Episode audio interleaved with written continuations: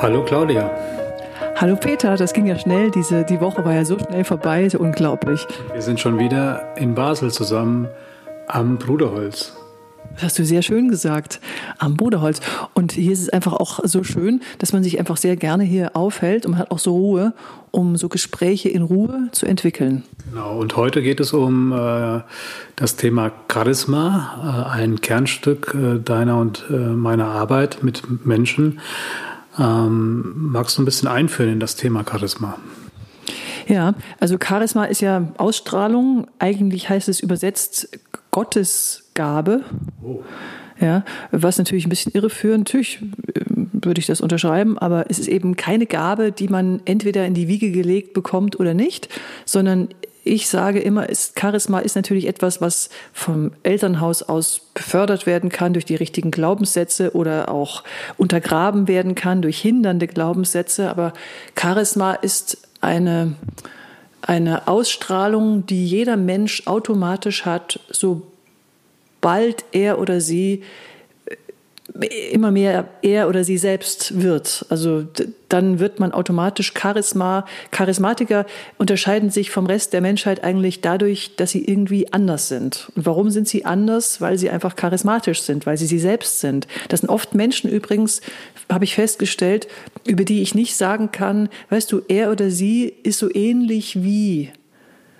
Weißt du, was ich meine? Sobald man sagen kann, ja, der ist so, weißt, man kennt jemanden nicht, man versucht jemanden zu beschreiben und man sagt, ja, geht so in Richtung, weißt du, so ein Typ wie, dann ist das für mich immer ein Hinweis, dass, äh, dass, dass derjenige nicht ganz so in sich drin hockt. Bei Leuten, die wirklich Charisma haben und so ganz individuell sind, das ist nämlich eins, Charisma und Individualität, kannst du ganz selten sagen oder schwer sagen, es fällt dir schwer zu sagen, ja, weißt du, dieser Mann ist so ähnlich wie Herr XY.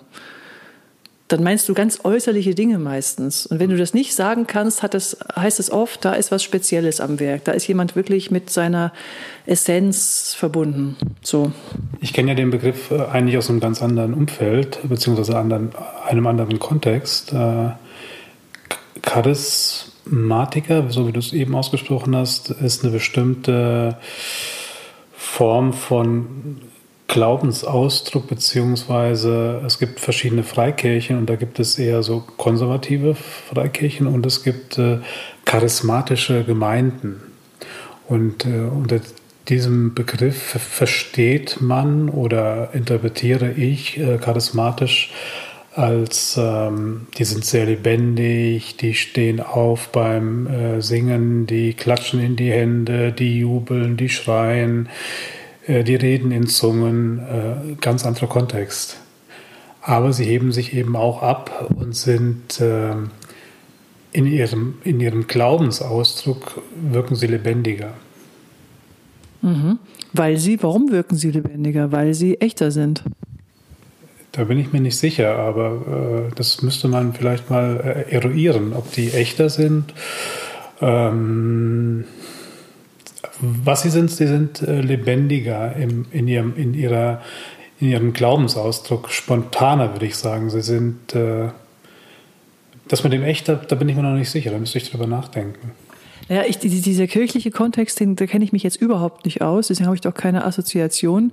Nur was du gerade beschrieben hast, ist natürlich dass es Ausdruck ist von innerer Lebendigkeit, die sie mehr nach außen bringen, oder?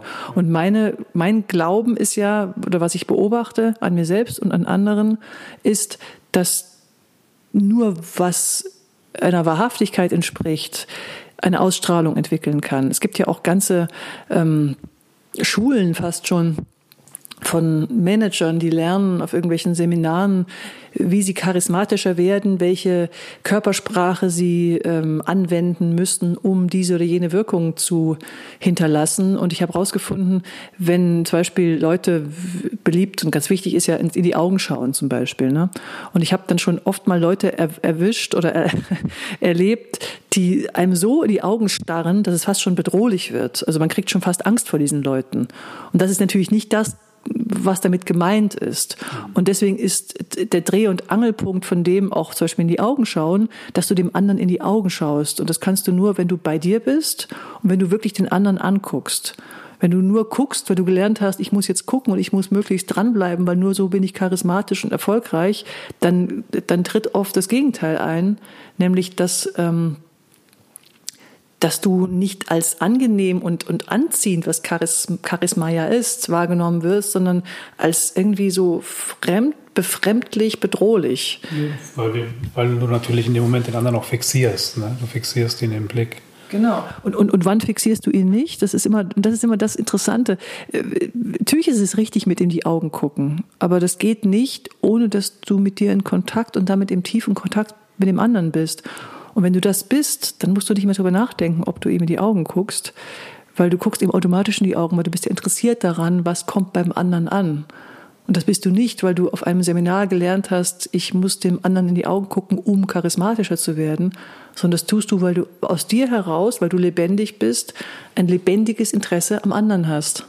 Dann machst du das automatisch und du guckst auch im richtigen Moment wieder weg. Du starrst nicht, weil du lebendig bist. Und wirkliches Charisma gedeiht dort, nach meiner Beobachtung, wo man wirklich mit sich verbunden ist und wo, wo es um wo etwas Wahrhaftiges zum Ausdruck kommt in dieser Person.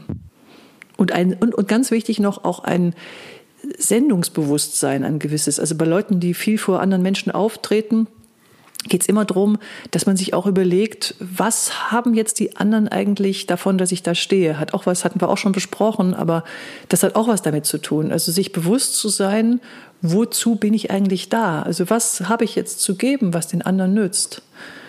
Wenn es nicht um mich geht, sondern um die anderen.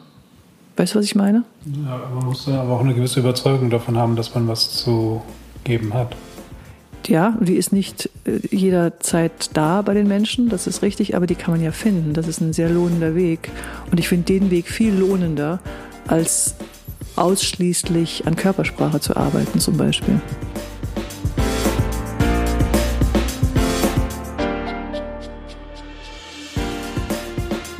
Charismatisch wäre ja für mich auch irgendwie, äh, zumindest assoziiere ich das damit, dass mich jemand gewinnen kann für seine Sache, oder? Ja, man sagt ja auch, ähm, äh, bei Rhetorik sagt man auch, also äh, Rhetorik, die Kunst der Rhetorik zum Beispiel ist, dass man andere Menschen von der eigenen Sache überzeugt, obwohl die anderen Menschen gerade vom Gegenteil überzeugt waren vorher. Das heißt, die, wenn die den Raum verlassen und sind auf deiner Seite, dann hast du die Rhetorik richtig angewendet und auch das Charisma natürlich. Also Leute, Natürlich ist es auch sehr gefährlich. Man kennt aus der Geschichte verschiedenste Gestalten, die äh, auch sehr charismatisch waren, die einfach die Leute in eine ganz, ganz schlimme Richtung manipuliert haben. Und die gibt es immer noch en masse. Äh, ist wie alles. Es ist so und so benutzbar. Aber eigentlich ist es ähm, jemanden für sich einnehmen auch. Oder so strahlen, dass, äh, als ob du mit einem, einer Kerze in einen dunklen Raum gehst, das, das Licht, das kommt halt überall hin. Also ob du es dann für den Rest deines Lebens mitnimmst oder ob es nur eine Inspiration ist oder eine Möglichkeit, anders zu denken oder eine Sache anders zu betrachten, sei dahingestellt. Es ist ähm, übrigens ist auch ganz interessant, man, man denkt ja immer so landläufig, Charismatiker sind extrovertierte Leute. Dem würde ich auch ganz vehement widersprechen. Ich äh, habe jede Menge Menschen zwischen kennengelernt, die eher introvertiert sind, eher schüchtern und zurückgenommen die aber unheimlich charismatisch sind trotzdem. Beschreib das mal, was meinst du damit? Ja, charis charismat charismatisch heißt nicht automatisch, dass ich ähm, laut bin, dass ich witzig bin, dass ich äh, ge gewinnend bin in dem Sinne, dass ich die Leute einfach unterhalte, so ein Entertainer bin oder so. Sondern es kann auch sein, dass jemand ganz still ist, ganz zurückgezogen, aber so mit sich verbunden und so genau in dem, was er jetzt sagen mö möchte, dass man ihm an den Lippen hängt und dieser Mensch einen unglaublichen Eindruck bei uns hinterlässt. Und das steht und fällt mit dem Maß, in dem dieser Mensch, wie soll ich das sagen? Ich sage immer das Gleiche, aber es ist einfach so, mit sich verbunden ist, mit dem, was ihn ausmacht. Und es hat nichts mit laut oder leise zu tun. Ich finde auch, das ist so was ganz Gefährliches in unserer Gesellschaft, weil man immer denkt, so, ja, also wenn ich ein bisschen mehr so und so wäre, dann könnte ich charismatisch sein oder dann würde ich Erfolg haben. Und das ist ganz großer Quatsch, weil das Geheimnis, wie mit der letzte, letzte Folge haben wir doch über die Stimmen gesprochen, mit der Indifferenz Indifferenzlage, also der Stimmlage, in der wir zu Hause sind. Und genauso ist es auch mit, mit dem Charisma. Also was macht dich einzigartig? Wer bist du? Dass man eher da sucht und nicht in irgendwelchen Vorbildern von anderen Menschen und versucht, die zu kopieren. Weißt du, was ich meine? Also für, für mich wäre das eher so dieser Aspekt von, wenn du sagst, es gibt auch introvertierte Charismatiker, die ähm, die Wirkung, die derjenige hat. Ne? Also ich glaube, es geht vor allen Dingen um Wirkung. Also wie kann ich Wirkung erzielen? Wie kann ich das, was ich, trans was ich in mir habe oder in mir äh, ausdrücken will, will, wie kann ich das so äh, gestalten, dass es dahin fällt, wo es hinfallen soll, beziehungsweise die Wirkung entfaltet auch. Und dann kann ich es unabhängig sehen von extrovertiert oder introvertiert. Dann, ähm, dann denke ich aber auch, ich bin mir lange Zeit meiner eigenen Wirkung gar nicht so bewusst gewesen. Und ich bin ja tendenziell, würde ich mich auch als jemand bezeichnen, der eher aus der introvertierten Ecke kommt.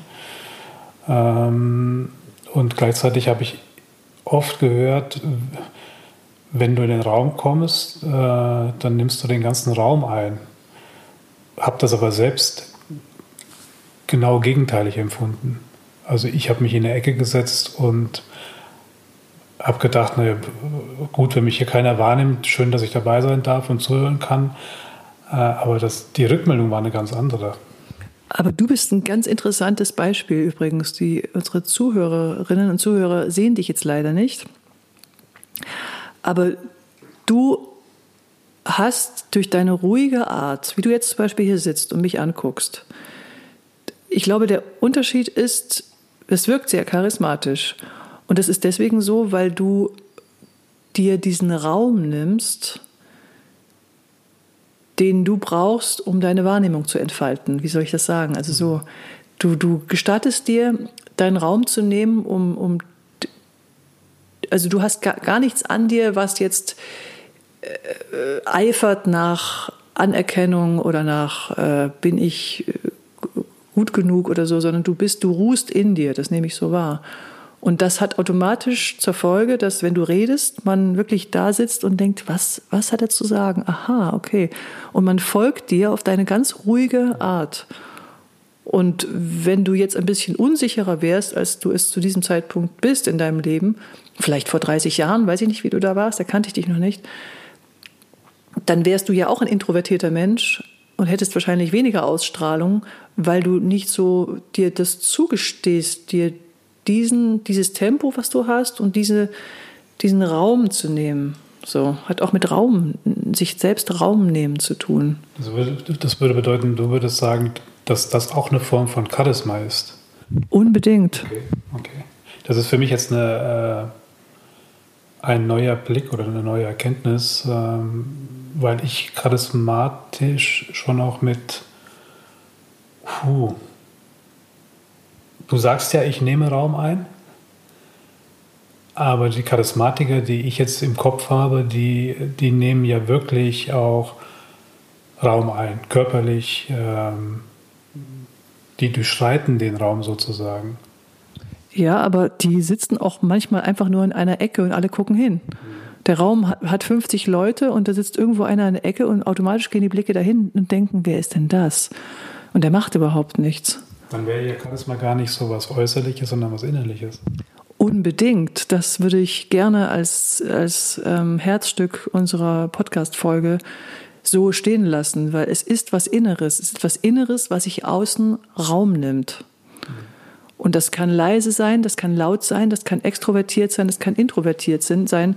Es geht wirklich um etwas ganz Einzigartiges, was man eigentlich nicht und, und das Schöne ist, man kann nicht betrügen auf der Ebene. Also man kann zwar charismatisch tun, aber jeder merkt an, an, den, an, an, an den Gefühlen, die man hat, während man jemandem zuhört oder zuschaut, ob es echt ist oder nicht. Ich glaube, man kann auf diesem Gebiet ganz schwer betrügen. Also man kann schon betrügen, die Welt ist voll von solchen Betrügern, aber letztendlich spürt es jeder Mensch. Man spürt es vor allem an dem Unterschied, wenn ähm, also ich glaube, es hat damit was zu tun, dass man sich selbst den Raum gibt, wie ich gerade über dich gesagt habe, sich selbst den Raum gibt zu, zu sein. Und, und dann in der Form, in der jeder und jede von uns eben ist, dass man, dass man sich den Raum gibt, den Ausdruck zu geben, der mir entspricht. Und das ist eben manchmal eine ganz schwierige Sache. Da sind wir wieder in demselben Boot, wie als wir über die Stimmen sprachen, dass die Rollen so stark vorgegeben sind, dass die Welt voller äh, Menschen sind, die ganz anders leben, dass die Welt uns was ganz anderes vorlebt. Aber deswegen gibt es ja uns, dass man einfach mit, mit den Leuten daran arbeitet, dass sie sich in einem geschützten Rahmen wieder ihrer selbst bewusst werden können. Und dann kann man meistens zugucken, wie sie auch an Charisma ähm, gewinnen. Und das hat einfach mit Atem, mit Körper, mit Stimme zu tun, mit, mit Bewusstsein, mit, mit äh, Glaubenssätzen, mit allem, mit dem ganzen Paket.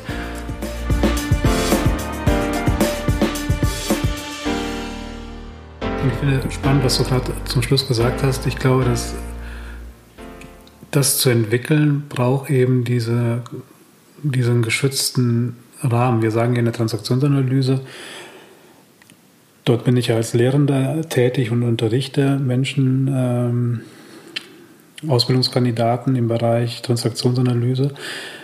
Da ist es sehr relevant, dass wir ähm, Schutz gewähren, also einen Rahmen stecken, in dem wir praktisch äh, äh, zugestehen, dass alles möglich ist und dass äh, Fehler äh, sehr willkommen sind und dass sie sich ausprobieren können und dass sie nur im Tun und Ausprobieren lernen zu beraten und äh, sich als Berater zu entwickeln und gleichzeitig ähm, auch die Erlaubnis. Also das eine ist der Schutz und das andere ist die Erlaubnis. Und die bekommt natürlich der Ausbildungskandidat äh, stark erstmal vom Lehrenden, äh, der seine Potency zur Verfügung stellt, aber eben auch irgendwann muss er in der Lage sein, sich selbst Erlaubnis zu geben, die Dinge zu tun und die Erlaubnis zu geben, so zu sein, wie er sein will und wie er, wie er ist letztlich. Und deswegen finde ich diese sehr relevant, es, es um sich zu entwickeln, in diesem Kontext von Charisma, von Stimme, Atem und äh, Körpersprache brauchst einen Übungsraum und einen Rahmen, in dem man sich ausprobieren kann, ohne beschämt zu werden und ohne verletzt zu werden. Und äh, um eben diese neuen, äh, neuen Erfahrungen zu machen, die sich dann wiederum, äh, die wiederum fruchtbar werden für äh, weitere Entwicklungen äh, in seine Ausdrucksformen, in seinen Ausdrucksformen stärken als, als Individuum, würde ich sagen. Ja, absolut. Kann ich nur zustimmen. Und, und das ist so wichtig, weil wir, wenn, wenn wir es im geschützten Rahmen mal ausprobiert haben, dann haben wir die Erfahrung und die Erfahrung kann uns nie wieder jemand wegnehmen. Mhm. Und da, von da kommend kann man dann irgendwann das auch im, im Leben anwenden. Mhm. Aber man muss es irgendwo im geschützten Rahmen ausprobiert haben, weil das ja wie Gehversuche sind auf einem Feld, auf dem man noch nicht so viel gegangen ist. Und das ist eben das, was wir bieten und was wir, was wir den Leuten zur Verfügung stellen. Und das ist ja das, warum die Leute auch so gerne kommen und, äh, und man merkt wirklich, wie die Leute auch ähm, richtig äh, süchtig danach werden, weil sie eben merken, wie sie als gesamte Person davon profitieren, nicht nur im beruflichen Kontext, sondern auch im privaten Umfeld und also alles wird davon eingenommen und das ist eigentlich sehr, ja, sehr beglückend für alle Beteiligten. Das würde, die Möglichkeit würde ja auch wieder bestehen, im Dezember zu einem unserer Workshops zu kommen und eben in diesem geschützten Rahmen äh, an Aspekten äh, zu lernen bzw. sich zu reflektieren und äh, gemeinsam mit uns beiden äh, einen Schritt voranzukommen. Genau, vom 10. bis zum 12. Dezember in Lörrach bei Basel, also nicht weit hinter der Grenze in Deutschland. Ähm, und wir freuen uns sehr auf alle, die da kommen. Ist ja schon bald, oder? Ist schon bald, ja. Ist ja unglaublich, Oktober steht vor der Tür. Ähm, und darauf freue ich mich sehr. Und jetzt haben wir noch eine Folge, eine letzte, Peter. Eine letzte Folge, mit der wir abschließen werden, wo wir ähm, mal die vergangenen Monate miteinander reflektieren werden und äh, einen Ausblick geben auf das, was kommt. Genau, das wird, werde ich, glaube ich, sehr gerne tun, weil seitdem wir uns so austauschen, habe ich so viel Neues auch über mich erfahren durch unser Gespräch und dadurch, dass du mich so gut fragst, äh, kommen ganz andere Sachen aus mir raus, als ich äh, zeitweise für möglich gehalten habe. Und da bin ich wirklich gespannt, mit dir zusammen das nochmal Revue passieren zu lassen und da nochmal das alles nochmal ähm, so zu, uns zu erzählen, was wir so mitgenommen haben und was, was so der Kern unserer, unserer zehn gemeinsamen Podcast-Folgen so war. Ja, also dann freue ich mich auf nächstes Mal. Auf unser letztes Mal. Hat auch was von äh, Abschied und, äh, und gleichzeitig äh, was von Neuaufbruch in sich. Genau, weil wir wissen ja nie, was draus wird und wenn irgendwas, man muss ja irgendwas abschließen, um was Neues wieder zu beginnen. Also das ist auch ein bisschen mein Lebensmotto, muss ich sagen. Dann bis zum nächsten Mal, Claudia. Bis sehr bald, Peter. Tschüss.